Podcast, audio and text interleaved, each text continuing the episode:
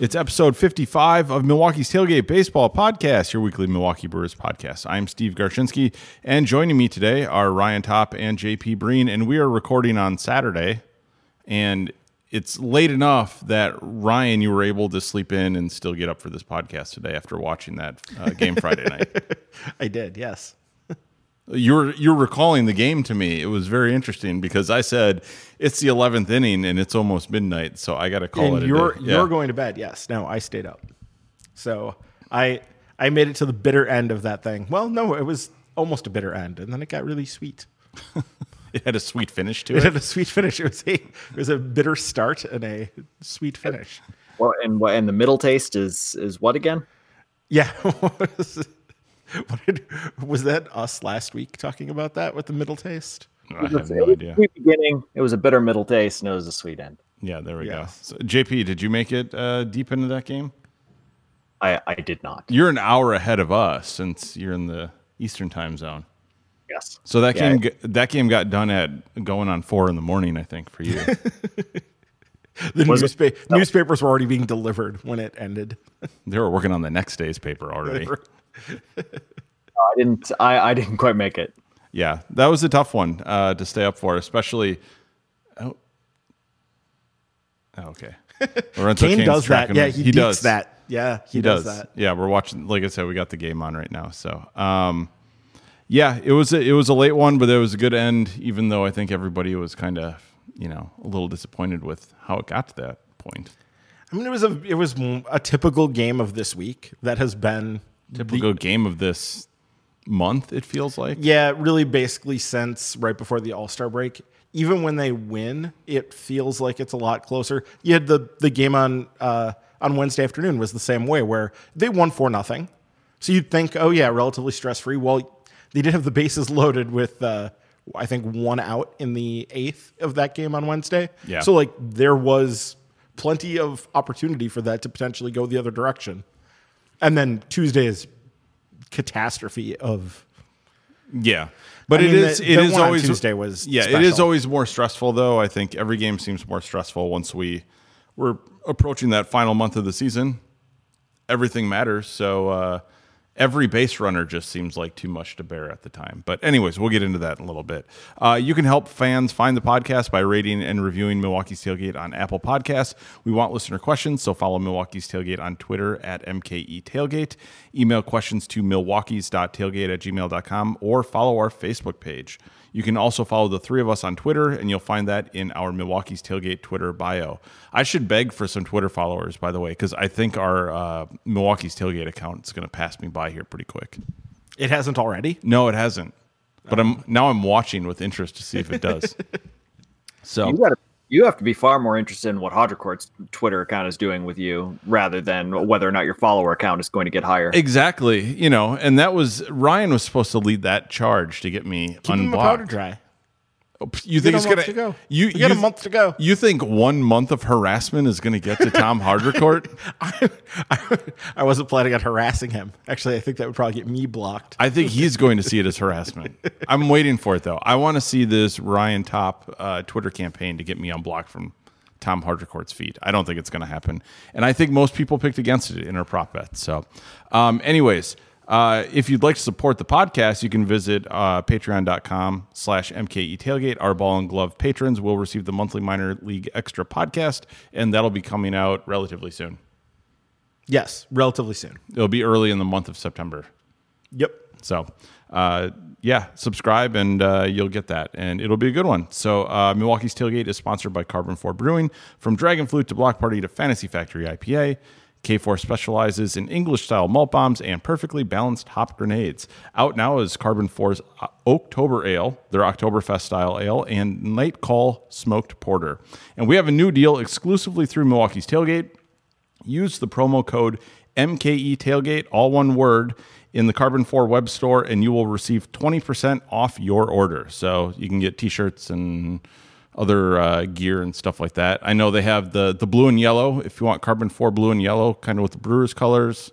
Uh, and if you're interested in it, they have the red and white for the Badgers, Cardinal and white, and then green and gold for the Packers as well. So you can kind of Choose your own adventure. yeah, get a Karben4 shirt and kind of get it themed for whatever team you're following. So I would imagine everybody here would go with the uh, blue and yellow. So, anyways, uh, also Fantasy Factory IPA is now in cans, just in time to grab a six pack and tailgate while the Brewers are making a push for the playoffs. Plus, you're probably going to need a couple extra beers with every game you watch, anyways. So, uh, go out and pick that up.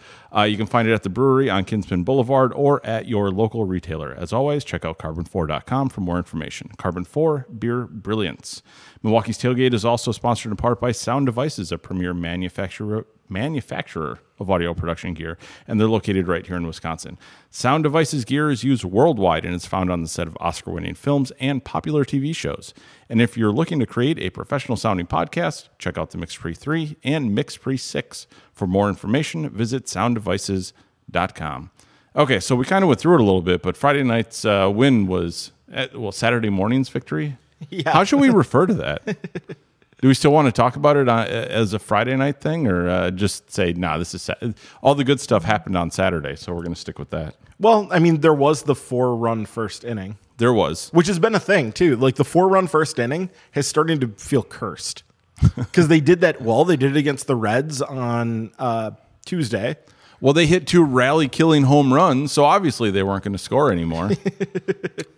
What, what are you suggesting? The Brewers actually should probably try to not score in the first couple innings because it seems like they do worse later on. Yes, that's exactly what I'm suggesting. I think that that would be the wise strategy. Well, it is. Save your scoring for later, There- and then you will win. there is the feeling where like you score early and then everybody's just kind of white knuckling it for the rest of the game, hoping that they hold on. No, Yeah, and I mean- I'm just saying that's again, you get late in the season when there are games that they need to win, and you're like, okay, we got to get a starter deep enough into the game where the bullpen doesn't get run out there for the you know burned out for the rest of the series because of a game. Which, speaking of which, by the time people listen to this, they'll know how they handled it. But the bullpen is pretty drained at the moment from Well, you go 15 innings. You go. It wasn't just the 15 innings though. It was also the fact that you know Jeremy Jeffress had been used for five and a third innings over four games over the last six days coming into Saturday.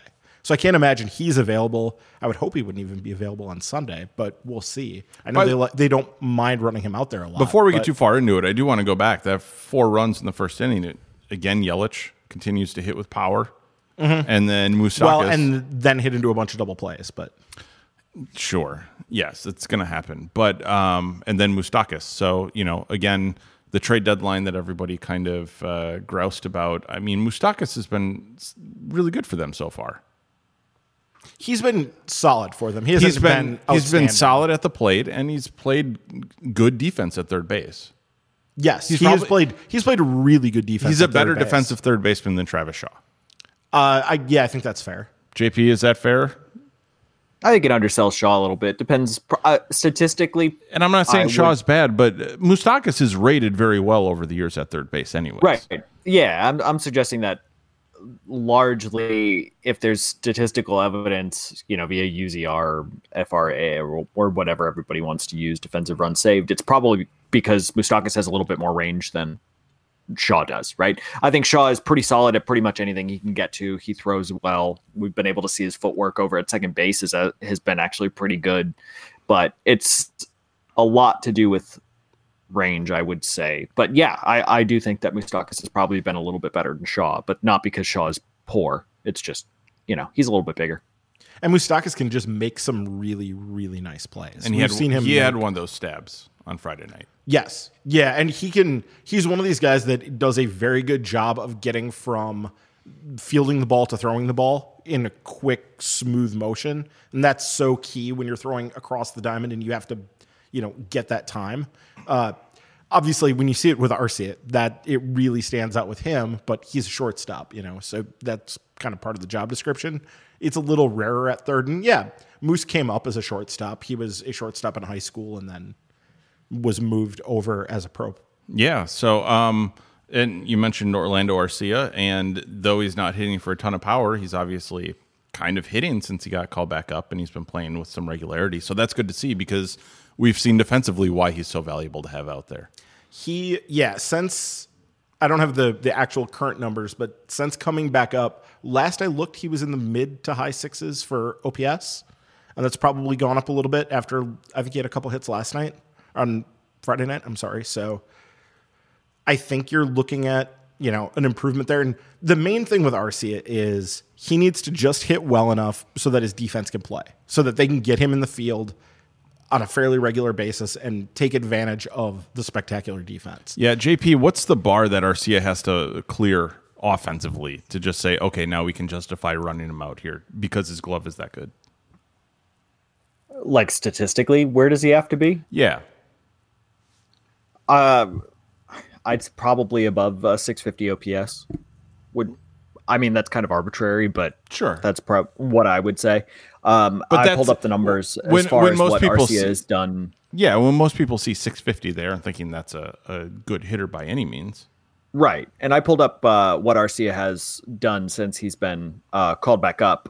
And he's hit 273 with a 304 on base percentage. Uh, slugging percentage is still pretty poor. It's a 364.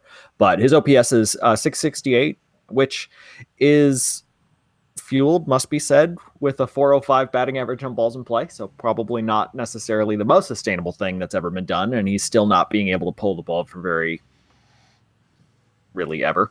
But it's nice to be able to see him I think at least get a little bit more confidence at the plate, which I think is something that he was sorely lacking after he had scuffled for the better part of what two, three months. Really, all year.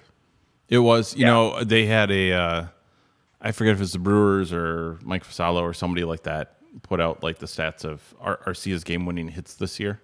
Oh yeah, And it was like March 29th, April 4th, and like April 27th or something like that. Right. And then it was the, the Friday night game. So it, it was funny to see that where like early he wasn't hitting well, but he seemed to be hitting.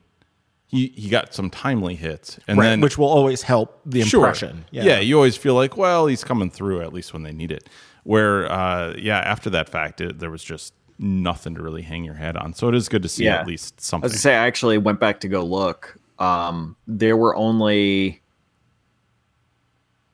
eight, eight day, eight, eight or nine days in uh in April in which his batting average was over 200. So yeah, he's been struggling all all year. to say the least. So um, we did see some struggles on the mound uh, early in the weekend. Well, kind of throughout the week with with Hader and Jeffress. They seem to be giving up uh, a run or two per appearance. Yeah, I mean, they were the reasons that they got through those close games last Sunday and Monday. Yeah, So they were instrumental in in bringing home, I think, in both cases, one run wins. Um, Jeffress did come in and have a very important uh, shutdown in the eighth with the bases loaded on Wednesday to get them out of that, and then pitched a clean ninth. And then did struggle on Friday night. He really looked the stuff didn't seem to be as sharp, and the command, especially, really seemed to be off for him. That was what stood out. And you look at what he did in that inning, and he put up. It took him 31 pitches to get through that inning. Josh Hader got through two innings and also allowing a run, but he got through two innings, the sixth and seventh in that game, uh, with 27 pitches. So you'd really see how hard he was being forced to work. And the Pirates were grinding out at bats against him, which is what they were doing, you know, somewhat consistently throughout the game, though Corbin Burnes also came and shut them down on Friday night. That was really nice to see. He only threw 40 pitches to get 40 pitches, 28 strikes, uh, to get through three full innings. And that was instrumental in keeping the Brewers in that game and allowing them to, you know, eventually win it late. So we I, I put out a thing on on Twitter about I really am looking forward to seeing Corbin Burnes start. That is, you know, in the major leagues, I think where this has to go, doesn't it, JP? And, and I don't mean this year, I mean eventually. That they need to give him that shot. Yeah, I didn't really. I guess I wasn't sure that was under discussion, I mean, and and I and I certainly didn't need to see you Well, put it on Twitter to know that you were Ryan- excited about seeing him pitches in the majors as a starter. I would say Ryan tweeted about it, so clearly it's a discussion point that everyone's uh, curious about. it got likes. Finger on the pulse, Ryan Top. Well, I mean, is there any chance that Knebel or Knebel? I'm already jumping ahead. Uh, that Burnes starts this year because I mean the Brewers did try to make a, a play for a starter this past week We had a little Ostensibly. We we we avoided a VD outbreak in Milwaukee by not not completing a deal with the Reds for Matt Harvey. Harvey, even though the uh, the Brewers did claim him on waivers and it came down to the wire. Okay. No, I mean, it sounded like what happened with that was the owner killed it. That the Reds owner killed getting rid of him and sending him to the Brewers. That was what uh, was reported by, was it Heyman, Nightingale, one of them. So yeah, it was reported, and then somebody's like, "Oh, they probably want to sign him as a free agent." When it's like, well, you could trade him and still sign him again as a free agent. Yeah, and I mean, Harvey has been. He made a good first impression with them. Obviously, he comes with a big name, and has not pitched anything like that big name in a long time now. But came in with a big name, made a good first impression. Has struggled off and on. You know, not being incredibly better than what he was with the Mets, but at least somewhat better. Uh, but still, just a you know mid to back rotation starter at best. And apparently, the Reds want to hold on to that. want to keep that. Uh, JP, was there any upside to getting Matt Harvey and adding adding him to the rotation? I, I don't necessarily know where he was going to fit. Um, I know I that don't know if maybe they were looking at him as a reliever. I, I can't imagine that that's the case. But in terms of the the starting five that they have right now, with and they've got Zach Davies still working his way back. I, I'm not necessarily sure where Matt Harvey was going to fit into into you know the rotation, especially with September right around the corner. Yeah, and I know Ryan and I were talking earlier in the week about how like you know you got to bump Freddie Peralta, and Matt Harvey can have blow up starts like Freddie Peralta, and Yeah. I don't know if Matt Harvey can be as dominant as Freddie Peralta can be when he's on. Well, and so my thing on, on Matt Harvey, statistically, it's not all that difficult to understand why he's not, you know, an ace, why he's not going to be a huge impact starter. But I think a lot of people who make that argument, in which he is a nice piece to be able to add, is he only has a couple of blow up starts. We can put that aside, but uh, velocity's up uh, significantly since joining the Reds. And his walk rate's decent since joining the Reds, right? And so I think a lot of people are looking at a velocity bump. They're looking at the fact that uh, he's been able to string some starts together, and that his his walk rate looks pretty good, uh, and that he is out of uh, the Mets cauldron of whatever they do to pitchers. Suckitude. Um, yeah. Um, but the thing is, even though his velocity is up, he's still not missing any bats. I mean, it's his swinging strikes percentage is at I think like 8.2 percent or right about eight percent. He's still not getting guys to swing outside the zone.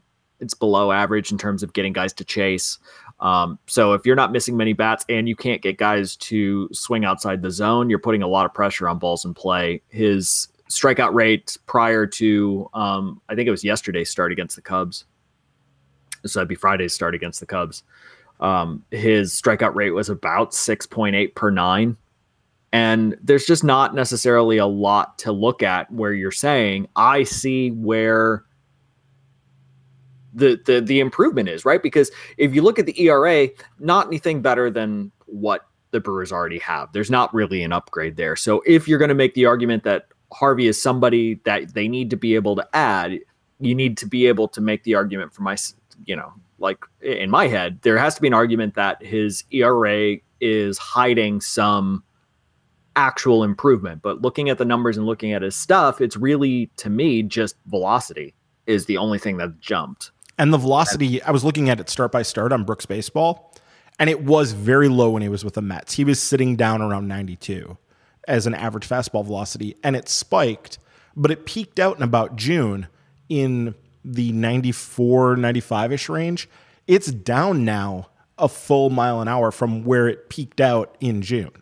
So he's already, he's not Which is anywhere still near. a couple which is still what, two two miles an hour higher than what he was doing with the Mets? Yep, it's it's still higher than where he was with the Mets, but it's not. It it wasn't like he was building and sustaining that major push that he had put on after April, after going to the Reds initially. Well, and the idea that anybody's going to be able to acquire Matt Harvey and get you know the the Dark Knight from Gotham City era Matt Harvey. You, Right. That doesn't exist anymore. No, that guy's probably gone forever. Yeah. And people need to And I was going to say, in, so, that. in some in some ways, I understand why he's a pitcher that the Brewers would would potentially like because he's somebody that, especially since the velocity has ticked up a little bit, a good fastball and likes to pitch up in the zone with that fastball. That's something that the Brewers have increasingly liked.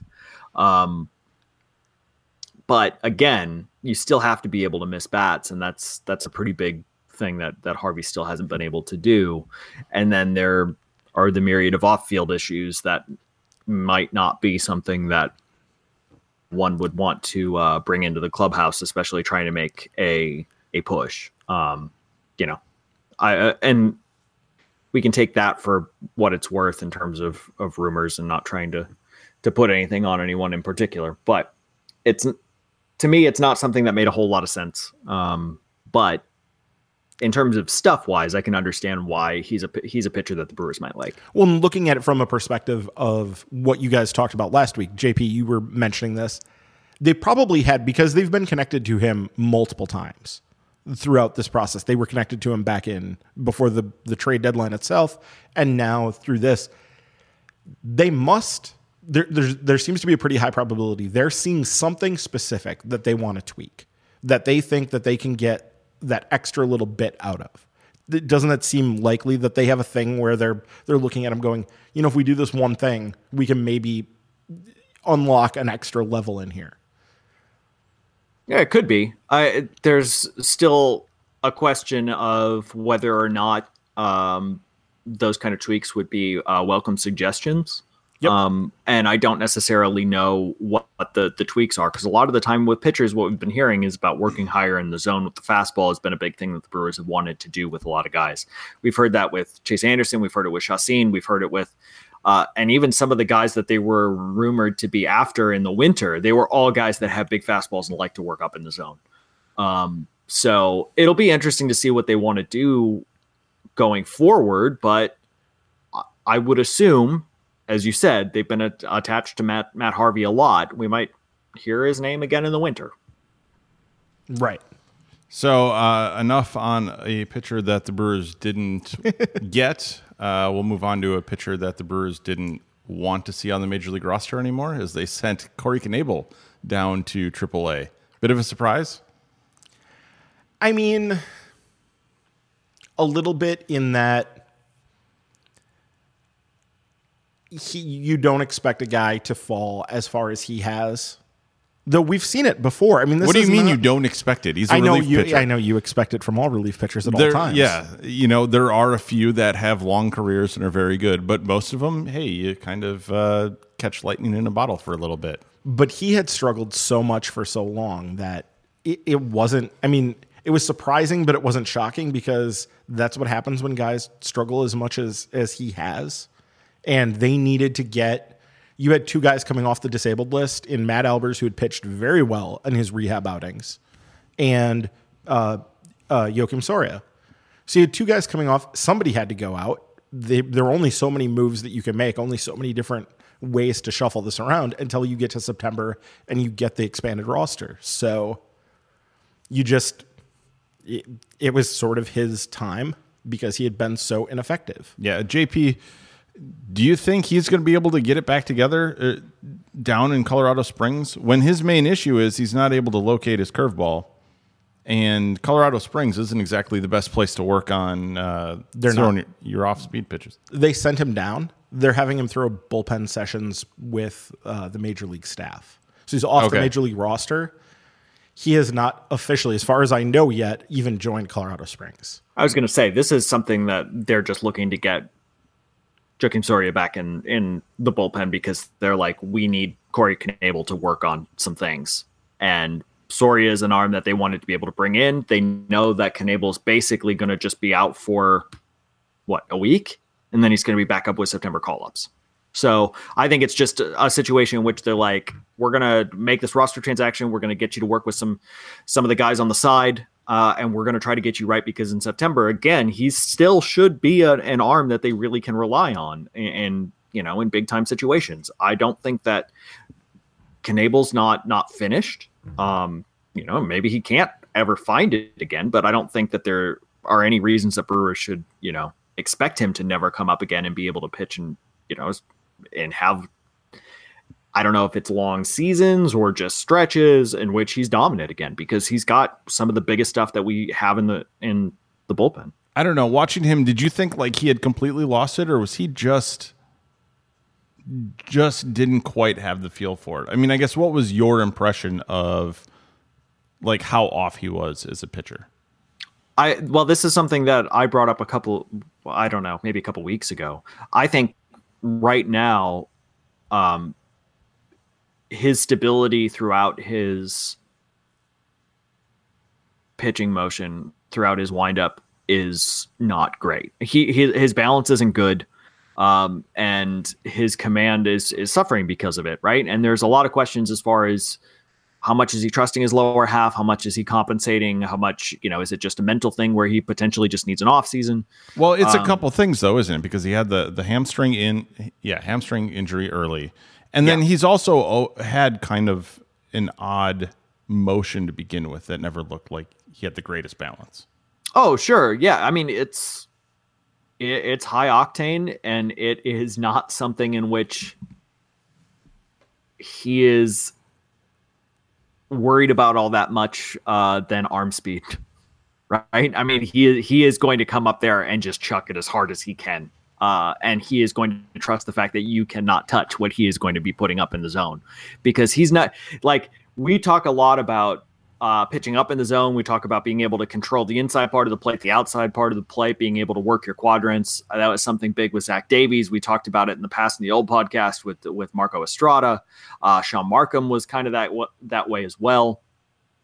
But uh, Corey Knebel's not really concerned with what part of the quadrant he's throwing his fastball. he is going to throw it as hard as he can, and he is going to hope that it's in the zone. Um, and he is going to trust the fact that he can throw enough in the zone to be able to work. Uh, but again, he likes to work higher. And when he can't throw his curveball for strikes and he has to come in with the fastball, in general, it's going to be up in the zone. And if guys can sit on it, that's why we've seen, you know, in my estimation, that's why we've seen so many homers. Um, but and if you I look at his, I don't think he is a person that you should expect him to have great command yeah, if you look at his Fangraphs heat maps, we talked about this before too. He's been a little bit more in the middle of the zone this year than in the past. It's not dramatic, but there is a tendency to be more in the middle of the zone for him this year too. So, yeah, that can't be helping anything either. Yeah. So, uh, okay, moving on. Uh, we have a Patreon question from Chad Ferris. Uh, he says, "Does Chacin need to pitch a complete game on Saturday?" Again, we are recording while the game is on right now. So, but after that 15 innings they played on Friday night into Saturday morning. I mean, Chacin seems like a guy like, I don't know, you can leave him out there for a while if you really have to. I mean, ideally he can get through six or seven innings and they have a lead and they can hand it over. It's not heading that way so far. It's nothing, nothing headed to the bottom of the third at this point. So it, the Brewers have not gotten that big lead yet. And probably, I mean, Jameson Taillon has been good again. So they're, you know, I think Scratching, you mean JMO. JMO? you mean JMO. Scratching runs off of him is going to be a challenge. So we're probably in for another close game.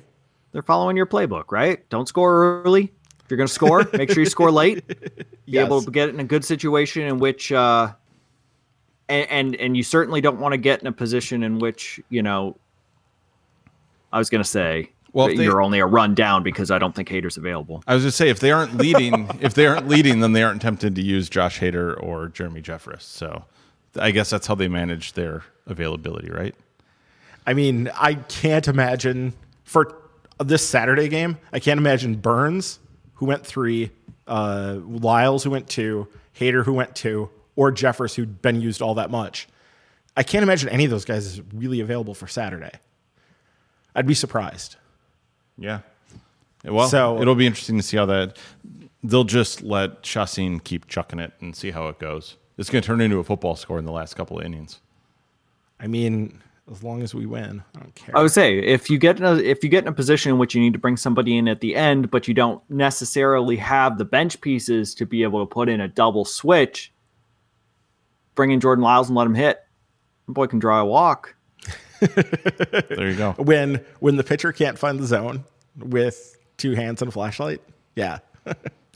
there was I legitimately I don't often feel bad for like I do you remember there was a, a third string catcher on the Nationals back when the Nationals were really horrible that they put in and he was so incompetent that it was laughable and they had to pull the guy and like put in an, a, like a player who Like wasn't they brought a him. catcher at They all. brought in a third catcher as a pitcher. No, they brought in a third catcher to catch. Oh, he was and catching, he was he was so bad. Okay. it was it was embarrassing. That's how I felt for the guy on the mound for the for the Pirates last night, where it was just he could not even a, when he threw a strike to Braun, it was completely by accident. I don't think I could look up at the clock at you know quarter to three in the morning and feel bad for the pitcher who plays for the opposing team who can't find But the strike zone. I felt bad for him. This It was, but this was. That was the that was the guy who uh, who threw a brilliant start against the the Brewers earlier this season. Oh, was it? In which, yeah, I mean, it's oh, and a lot of people looked at him and said, "How is this guy beating us?" But for throughout his entire minor league career, he's never been able to throw strikes. Huge stuff. Never been able to throw strikes, and and that one start against the Brewers, I believe it was in June, could have been July. Um, Could have been that horrible five game series in July. We're not speaking of that anymore. Oh, that's exactly what it was. We're Yeah. not. We And, don't like, talk about that. There was just this day that magically he was able to start throwing strikes and he was unhittable because he throws 95, 97 miles an hour with sink and has a good off speed. Like, and if he's throwing strikes, he's great. But we saw the other side of that on, on Friday night or early Saturday morning, in which he just showed that propensity that has kept that had kept him in AAA for a long period of time. Yeah. So, uh, Patreon question from PB Brew Crew. He wants to know how do you want to see the back end of the rotation managed in September? I think what I want to see out of the entire rotation in September is short leashes because they're going to have the depth to call on with bringing up. I I mean, right now, who all's in AAA? We have at least Woodruff, Houser, Well, that's another question we got. Barnes, Davies. Davies. I mean, they have so many different guys that they're going to be able to call on who are legitimate big league pitchers that they should be able to really run a a matchup sort of situation. It's those games are going to turn into slogs. We talked about this, but the games are going to turn into slogs, and they have so many off days too. That's just going to add to the flexibility Craig Counsell's going to have to just go. He's going to go through games where he uses six Wait, do you or seven think pitchers. Do you think Craig Counsell is going to be a brilliant bullpen manager again in September? Depends that- on if it works. That- because yeah, he it was- depends depends on if the guys are getting outs. He Like, was- that's the whole thing. Yeah, he was br- brilliant in April and May, and then it was a slow slide back to now he's completely incompetent through August. Hey, Yelich just made it happen. Oh, Am I- we're, am- you're way gonna- ahead of us. I was gonna say, am I am I somehow in the future in Indiana? There's there's Um, the ding dong. No, Indiana is way behind every other state in the union. I don't know. We're trying our best. So yeah, that's true. Um, but yes, he hit one right over by the bullpen. Hey, Brewers have the lead, one nothing. Christian Is Yelich, it, is it too early? he is. it's the third. he this is- is. I'll so- allow it. I'll I'll allow So it. I, I have a question about like what we see because when you read right and you so PB Brew Crew is like the back end of the rotation.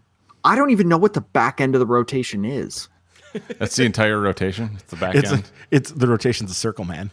It's all- Well, it's all like because we talked a lot about, you know, I, I think this used to be a, uh, like a thought exercise back when, you know, we were on the sports bubbler, um, and it was like, do Shout you out to need Dan to, Walsh. Uh, yeah, R- Yeah. RIP. Shouts Uh, to Dan. like do do you need to have like a number one starter, you know, and a number two all the way down to a number five in terms of the in terms of like kind of the platonic ideal of all of those starters, not who throw out. Um, and is that functionally the same as if you have five like number three starters? And over the course of 162 games, that's kind of what it feels like to me for the Brewers right now. Like they just have five starters that are all just kind of the same. over the course of 162, I think that it works.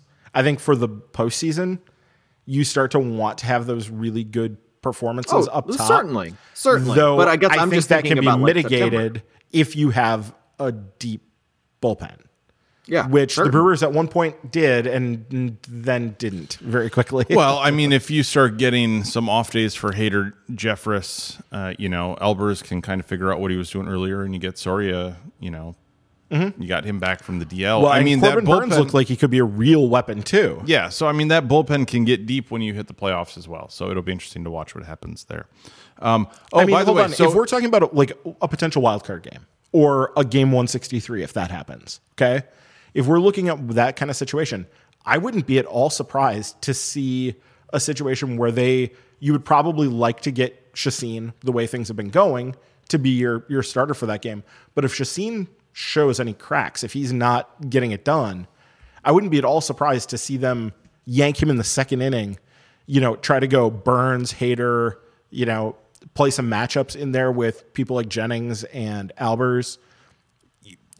To get through a game like that, that wouldn't surprise me one bit. in a one game playoff, yeah, you can basically go to two innings from a starter. Right. If they're not do I mean if if Chacin is pitching the way he's been, then Sure. you could potentially get, you know, four, five, six innings and then be able Okay, to But so his, but his point is basically like you would do two innings, and then as soon as If there's any kind trouble. of trouble, he's gone. Right? Like, yeah, you could potentially get more, but it's- or even if like say in the second inning you loaded the bases and there's a one out and you got the pitcher up, you could say, "Hey, look, we're just going to attack this and try to score here because we know we have guys on the bench who can hit." So, Well, that would be interesting to see. But let's uh, make the playoffs first. So, anyways, with Yelich's uh, power binge right now, first off, he's he's gonna probably probably beat uh, Lewis Brinson in our prop yeah, I bet. was gonna say prop bet's taken care of for that. yeah, I think that one's well, Brinson isn't even playing, right? Well, that's why. exactly. Yeah. Okay, here's here's my other question: Is Yelich uh, dark horse now to win uh, the the home run prop bet? Is he the guy who could lead the team in home runs? You think? Because he's That- been on a power binge. He's got 23 at the moment. That's he's got 23. He's got 23. Hmm. That would be. I mean, we were just looking at this. Jesus Aguilar, and I was surprised to see, was hitting as well as he is in August. Coming into Friday's game, what was it? It was like 290, 410, 530 ish. Something like that, yeah. And he had four home runs in August. Like, I, I had bought into this idea that Aguilar had been in a cold streak, and no, his August has been very good. His J- July was wretched. his July was terrible, and that was before and after the break for people that want to get into if, that. if Christian, Ye- so like, yeah, the, we've certainly got the prop bets to keep in to keep in mind, right? Like, That's the most important thing we- we're discussing here. it certainly is, but uh, is there a chance if if Christian Yelich continues this power binge throughout September? Is there a shot he wins the NL MVP? I I feel like him and Cain I mean, he's top he's top seven right now in, in terms of wins above replacement in the NL. He is, but he's not even the leader on his own team with Cain in front of him. No, Well, but but that's if he why I'm talking about this- like if he continues this Right. power binge, you would you would expect him to start vaulting. I, maybe I, I could see them stealing some votes from each other too. Who are the other contenders in the Javi NL? Baez. Yeah, Baez was early. Baez is faded. Baez, eh. I mean, Matt Carpenter. Uh, I'm just looking at who, in terms of wins above replacement, are way up there. Nolan Arenado, Freddie Carpenter's Freeman, got- Paul Goldschmidt.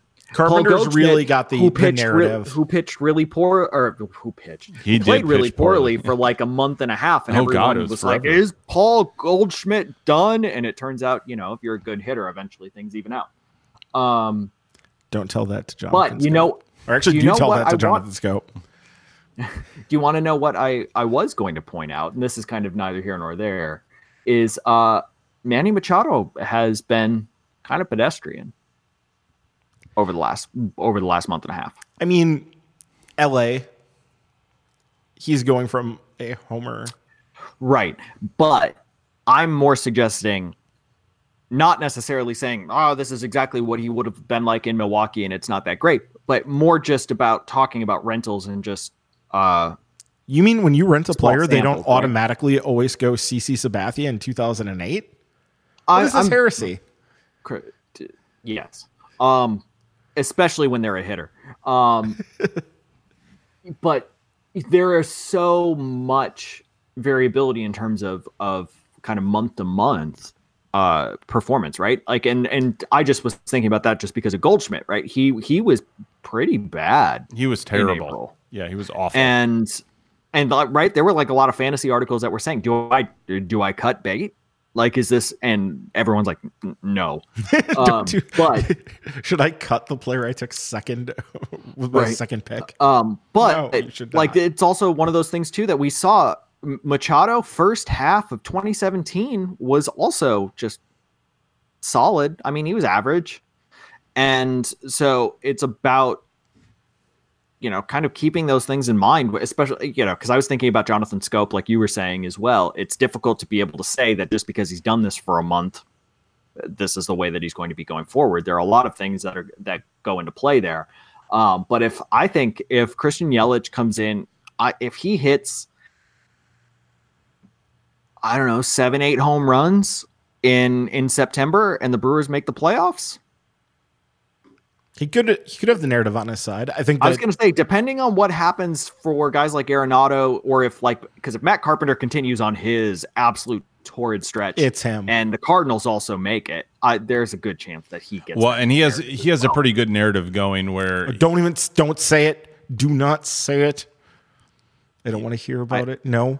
you I don't even No. know what you're talking no. about. The no. the narrative of firing Mike Matheny. I mean, there is something about firing Mike Matheny that Yes, you okay. know you enjoyed that a little That's bit. acceptable. You would- no, I thought you were going to say something else about him, and I just don't even want to hear about it. the narrative of Mike. Math- there was another one. No, yeah, we the- don't know what you're talking about at this point, so you should just say seriously the salsa crap. Oh, The I salsa. really- I mean, that don't has been the most nauseating. Does Mike Matheny not like cilantro? I don't think. I, think salsa's a little too ethnic for Mike Matheny. It's all. I would like to. It's all I would like to distance myself from that comment. Anything beyond a raw tomato is too spicy for him. I mean, tomatoes are the devil's fruit, so he probably doesn't like those much either. I don't- Did have know you that? ever that heard was that? A, yeah, that was a thing. the The Pope uh, outlawed them. Which pope? I mean, in the were- like 1500s. Turns out there were a few. Yeah, in the yeah, there are a couple. I think it was one of the ones who was actually uh, allowed, or well, not allowed to, but did you know Probably one of the procreate and probably one of the Benedicts. well, we are totally off the rails here. because Mike Matheny hates tomatoes because of the Pope in the 1500s. Yeah, that might go be going off the rails a little bit. So, uh, bringing it back. Um, let's see. Uh, last episode, you guys said you can't remember a time when the Brewers had so many live arms in the system. Specifically, which pitchers are the are you most excited about? And that's from at Burks 008. So when I say in the system, most of them have graduated now. In fact, uh, this week Corbin Burnes graduated, so he's off that list now. Um, I'm talking about young, cost-controlled arms. So headlining the list would be Burnes, Peralta, um, Woodruff, Adrian Houser, guys like that. But Burnes is the headliner for me. Okay. So you're talking, you're not just saying like only, you know, minor league list in the minor guys. leagues. Yeah, I mean, we could talk about some minor league guys that we think you know also have a shot, but that's sort of a that list has thinned significantly now. They're down to one player who has been in the top 100 list this year in Keston Hiura, though I think Corey Ray will pop back in in off-season top 100 lists. So JP, do you have some live arms that you're excited about? Uh, well, yes, but I would say that I think the vast majority of systems probably have more live arms than probably many times in their their organizational history, just because there are more live arms in general. Um, I'm thinking of live arms in terms of high velocity, big strikeout, not necessarily like taking live arms to mean you know the best pitching prospects. Um, yeah, I mean, if you look at Marcos Diplan, he's somebody that has huge swing and miss stuff. Um, he's somebody that has kind of been waffling whether or not he looks like he's going to be a starter or looks like he's going to be a reliever. Uh, Trey Supak, that's somebody else to keep in mind when you're looking at those sorts of of lists. Um, and they've got some some high velocity guys out of out of the bullpen as well. Um, Josh Uhen is somebody I believe. Josh Uhen, I think, went to uh, UW Milwaukee. Um, he throws upper 90s. he's had a pretty nice year, um, and they've got a lot of uh, bullpen arms coming up through the system as well that have pretty big fastballs.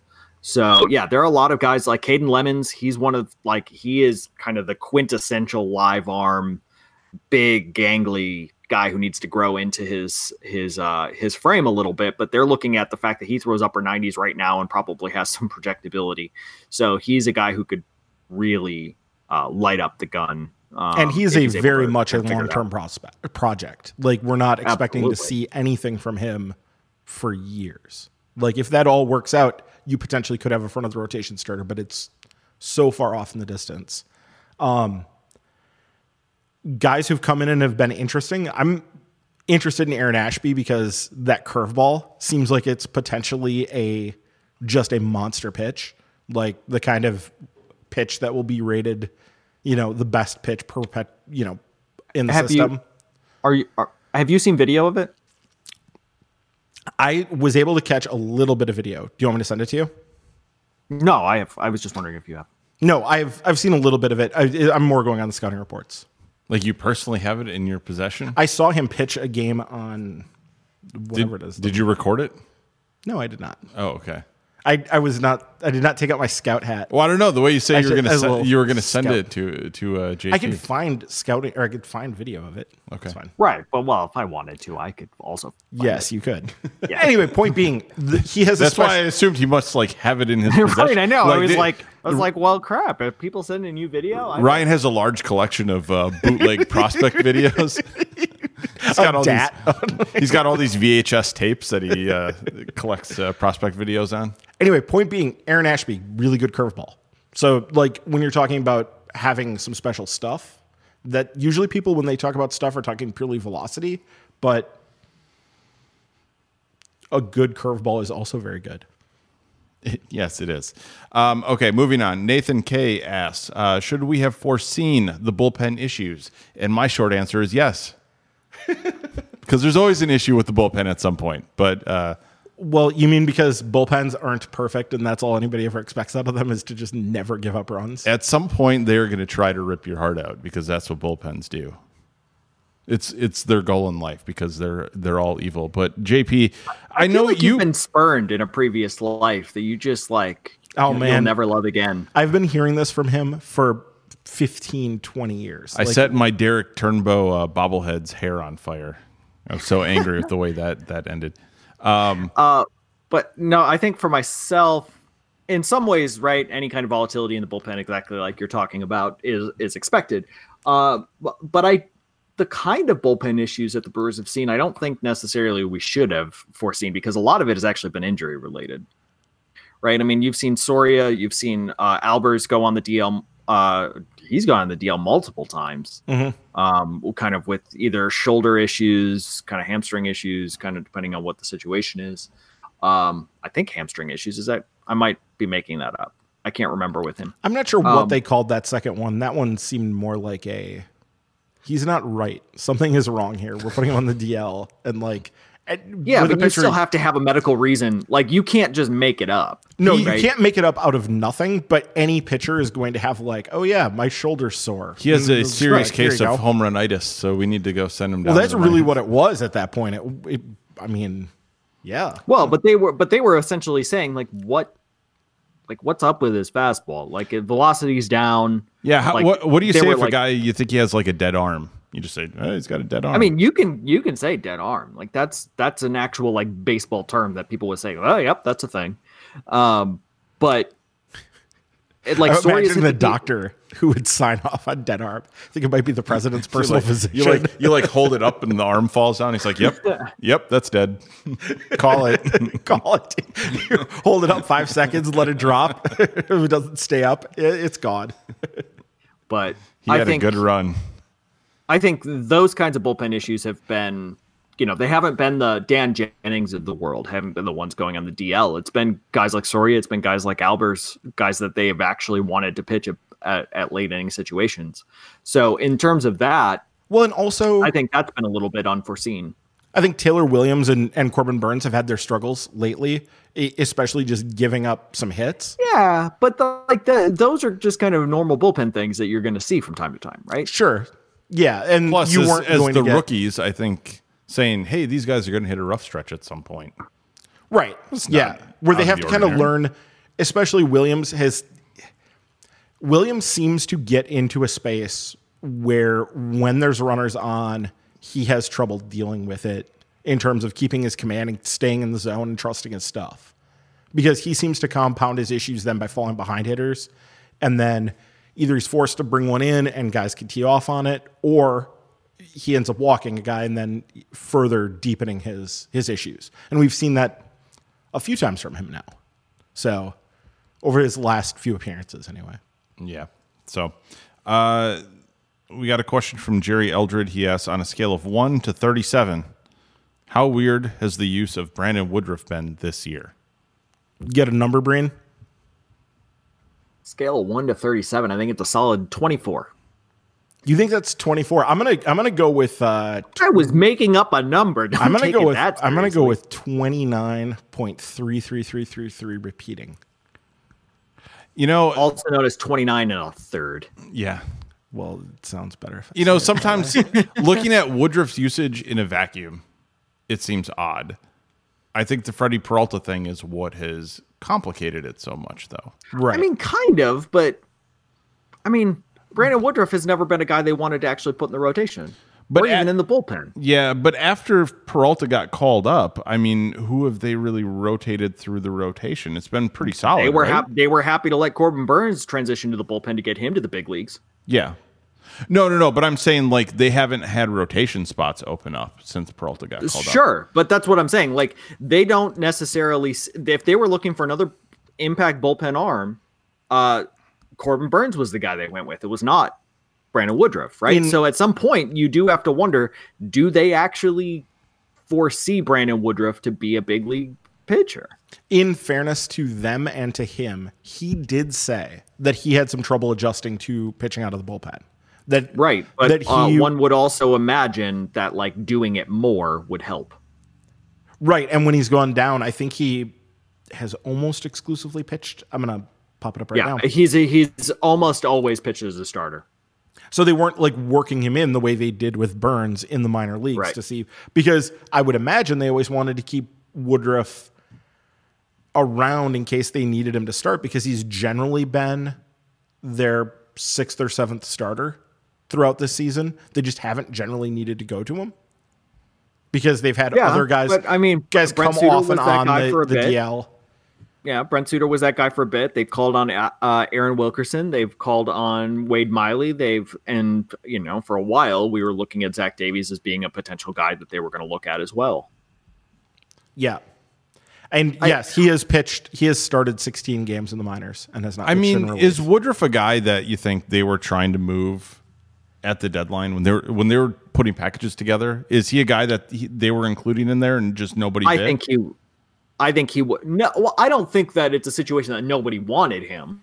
I think that it could have been. I don't know where if if like Luis Ortiz or or Brandon Woodruff is higher on the organizational depth chart. I don't know that. I don't even know, you know, whether or not the Orioles like one more than another. But I would be will. I I comfortably would be willing to say that Brandon Woodruff is somebody the organization would have been willing to trade. But they weren't just going to move him for nothing. They needed to get something in a in a package. correct of substance. That's why he didn't move, We've so. never we've never seen the organization uh, under David Stearns just move somebody just you know for kicks. No, sounds true. Okay, uh, Joe Rasmus. Uh, Joe Rasmussen asks, uh, "It's probably too small a sample to really judge, but with some results in the books, what do you think of the Moose Schoop deals? My feeling is that they're fine independently, but didn't fit well together. I know it, it seemed a bit odd once they made the Schoop deal after they had uh, acquired Moustakas. What a few days ahead of time. Mm-hmm. So, I, I mean, at this point." Arcia is getting most of the starts at shortstop. Shaw's playing at second. You know, uh, what do you think of it, JP? I, did it seem like they went a little too far with Schoop? No, I think it. I still feel pretty much the exact same as I did at the at the deadline. Um, I think this is something that they were looking at 2019 in addition to 2018. I think Schoop is somebody that's shown that he can have impact offensive potential.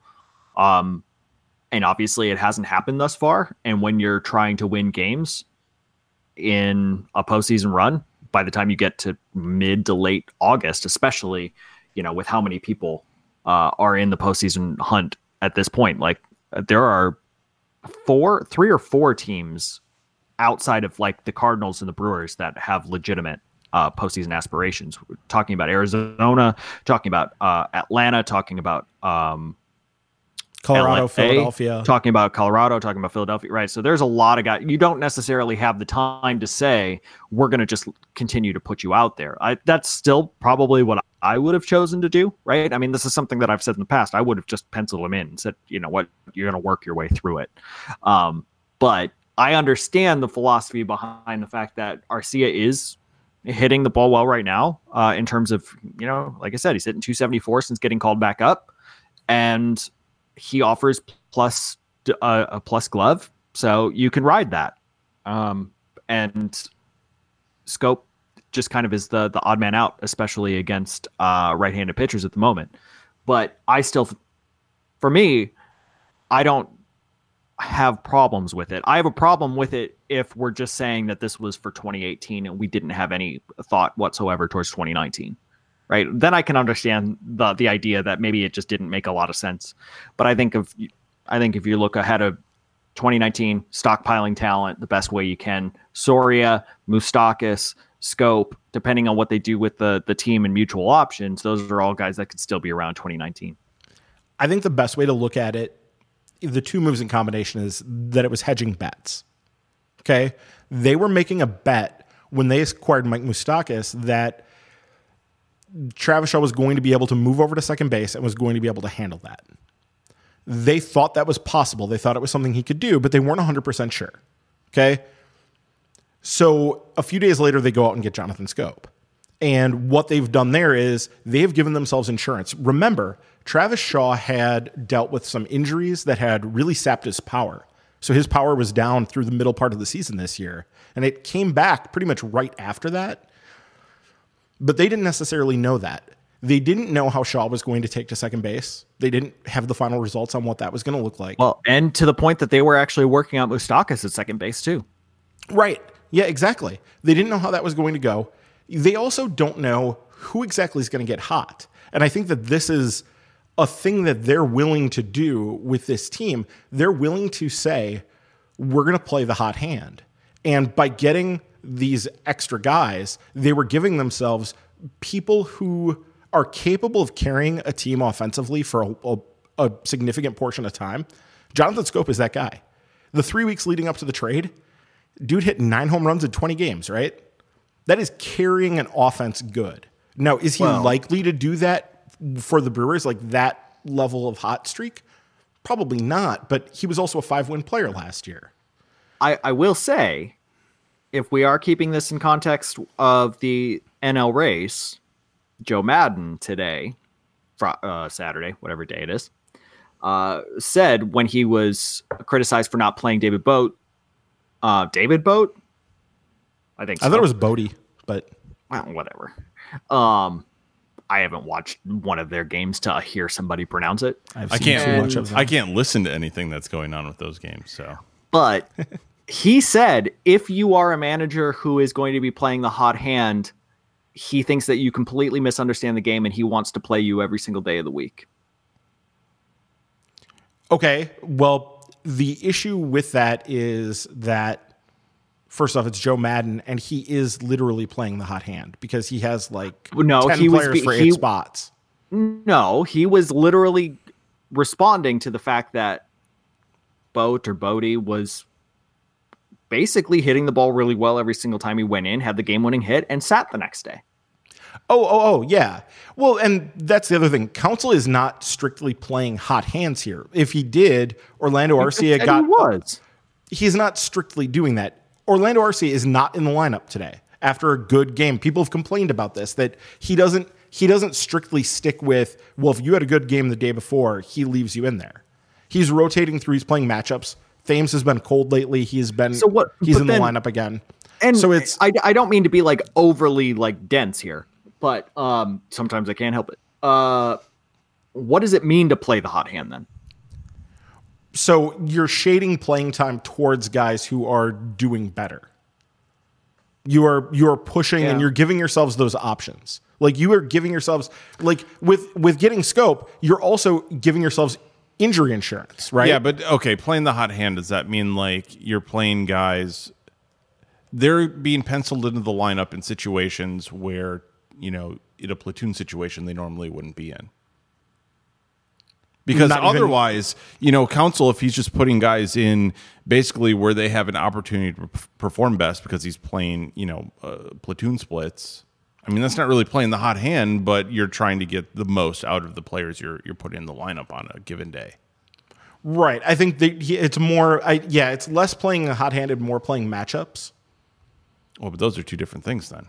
Right. It's that's probably a better way to say it. Is it's more playing matchups and adding Schoop gives you that right-handed power in the infield that they didn't have in their middle infield because it was you had Moustakas You know left-handed power, Shaw left-handed power. as long as Schoop gets it together when they play the Cubs, because he's the right-handed power bat against a left-handed heavy rotation. If he's able, if he's able to do that, nobody will care whatsoever Nope. what he did for two months, Nope, just get it together for that.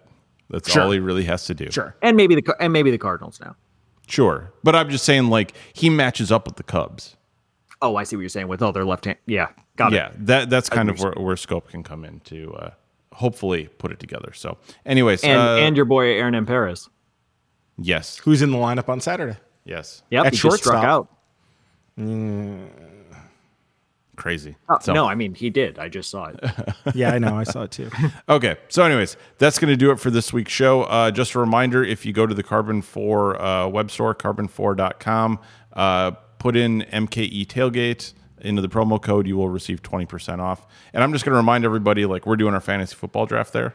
We are tomorrow, mañana, Yeah, we're doing it. Uh, or yesterday if you're listening to this on Monday. so, just a reminder before the season starts, you can probably still get your fantasy football draft done there. And uh, they got some good deals going on if you do that. There's a pitcher race that goes on throughout the season. So, if you like to drink beer, that's a thing to do, especially during the football season. So, Good beer. yes. Uh, just a reminder that you can join our Patreon by visiting patreon.com slash MKE tailgate. Patrons at the ball and glove level will receive the monthly minor league extra podcast. As always, follow us on Twitter at MKE tailgate. You can submit questions to milwaukee's.tailgate at gmail.com. Is that right? Milwaukee's.tailgate. Yeah, I had to look it up today too. Yeah. Or you can do it through our Facebook page for Milwaukee's Tailgate Baseball Podcast.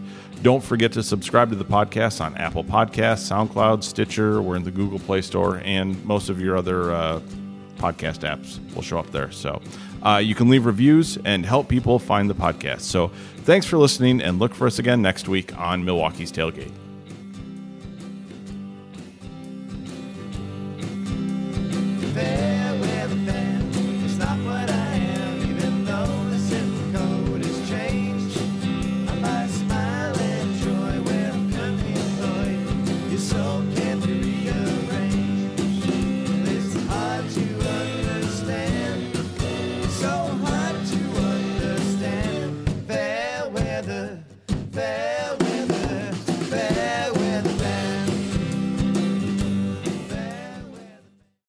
Got to be like early 2000s, maybe late 90s.